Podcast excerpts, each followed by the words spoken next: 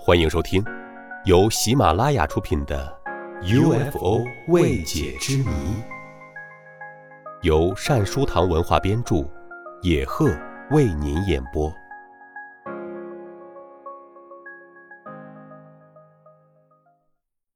第三十四集：遥远的距离。很多科学家认为，以人类目前所能拥有的航行速度，进行星际航行是不可能的。但是，也有人认为，外星人很可能掌握了超越光速的飞行技术，他们有可能实现星际航行，并且来到地球。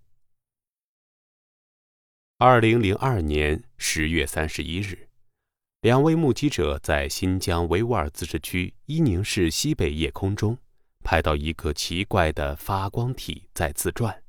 并且放射出七彩光芒，时而呈圆形，时而呈六棱形，时而移动，时而悬停。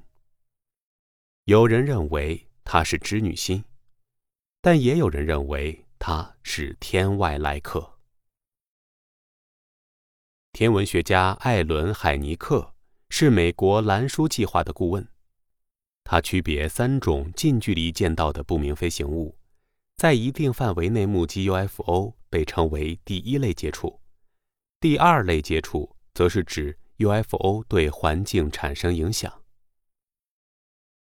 一九九四年十一月三十日三时，贵州省贵阳市北部的都西林场雷雨交加，突然一个巨大的火球从天而降。后来人们发现。林场里有长达数千米的林带被毁坏了，林场附近的车辆厂也遭到严重破坏，小火车都被摔出了铁轨。科学家排除了台风、龙卷风等自然力量的破坏。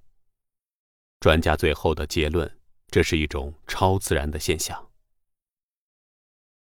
如果火球真的存在并且引发灾难，那么这次事件。可以看作一次典型的第二类接触，但是第一类和第二类接触都无法让我们确定 UFO 与外星人之间是否真的有某种关系。对此，您有什么看法呢？欢迎在评论区留下您的见解。听众朋友，本集播讲完毕，感谢您的收听，我们下集再会。